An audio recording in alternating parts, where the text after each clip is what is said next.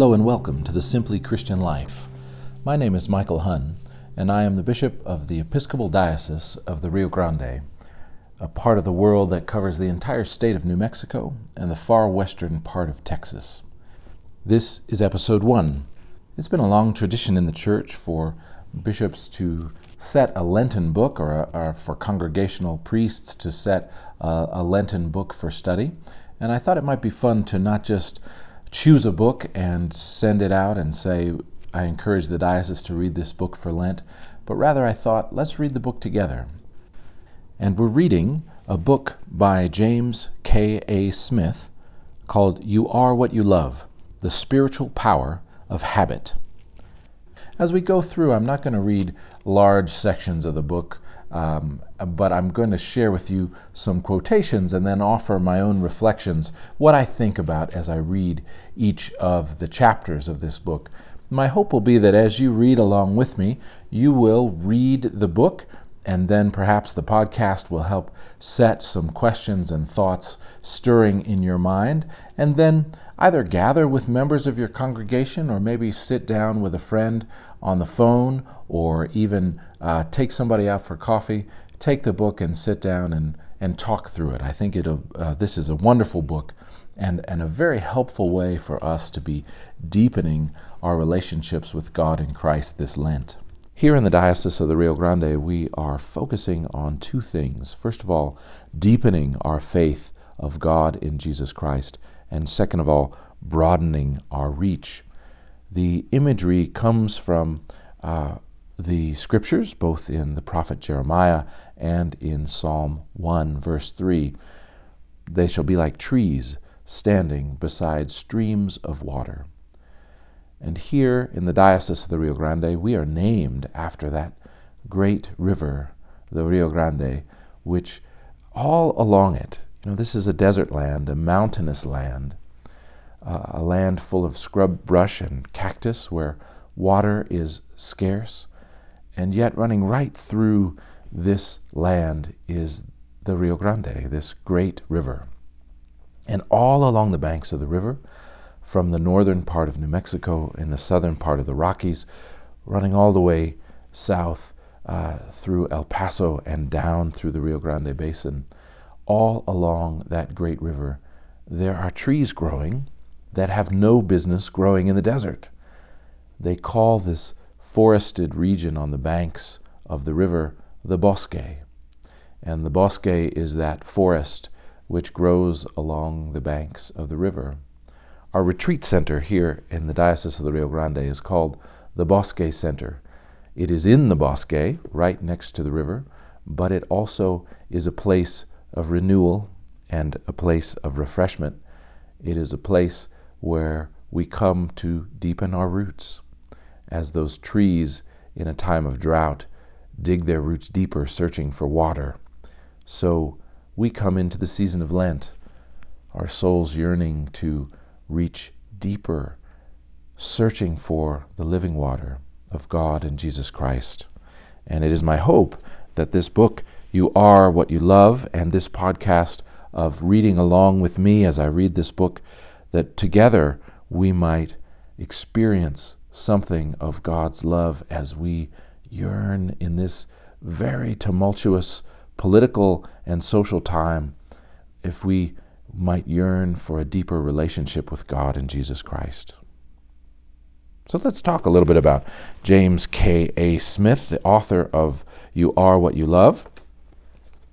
Dr. Smith is, uh, holds a PhD from Villanova University, and he's currently serving as the professor of philosophy at Calvin College, where he also holds the Gary and Henrietta Byker Chair in Applied Reformed Theology and Worldview. He's the editor of Comment magazine and has authored or edited many books, including Imagining the Kingdom, Who's Afraid of Relativism, and Desiring the Kingdom, Who's Afraid of Postmodernism. So, uh, Dr. Smith is very much a contemporary theologian, and as we open the book here, you'll notice just on the flyleaf there are a number of quotes that he's written here for us to, to sort of set the tone. And the first one is from the book of Proverbs, chapter 4, verse 23. Above all else, guard your heart, for everything you do follows from it. And then he gives us a, a quote from St. Augustine's Confessions My weight is my love. Wherever I am carried, my love is carrying me. And this from Hans Urs von Balthasar Lovers are the ones who know the most about God. The theologian must listen to them. And this from John Updike We in America need ceremonies is, I suppose, sailor, the point of what I have written. And finally, a quote that goes like this Sometimes the smallest things take up the most room in your heart. Do you know that one? It's Winnie the Pooh. And so, after that rather eclectic set of quotations to uh, get us to thinking about you are what you love, Professor Smith then opens the preface like this You've caught a vision. God has gotten bigger for you. You've captured a sense of the gospel's scope and reach, that the renewing power of Christ reaches as far as the curse is found. You have come to realize that God is not just in the soul rescue business, but God is redeeming all things. The Bible has come to life for you in ways you've never experienced before. It's almost like you're seeing Genesis 1 and 2 for the first time, realizing that we are made to be makers, commissioned to be God's image bearers by taking up our God given labor of culture making. It's as if someone gave you a new decoder ring for reading the prophets. You can't understand how you ever missed God's passionate concern for justice calling on people of God to care for the downtrodden and champion the oppressed. Now, as you read, you can't help but notice the persistent presence of the widow, the orphan, and the stranger. Now, the question is this what does all this have to do with the church? This book articulates a spirituality for culture makers showing, I hope, why discipleship needs to be centered in and fueled by our immersion in the body of Christ.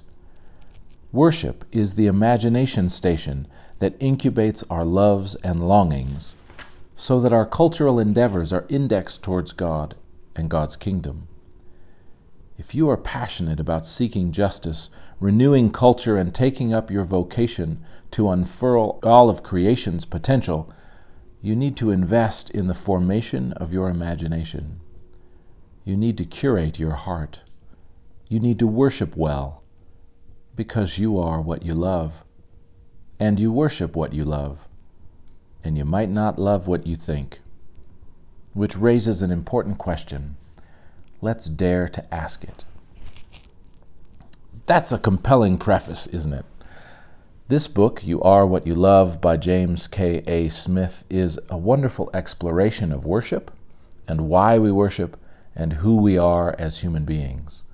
And I thought it would be a wonderful way for us as a diocese to follow along with Professor Smith, thinking about the nature of our worship and what we're longing for as human beings. So join me in the weeks to come as we read this book together, chapter by chapter.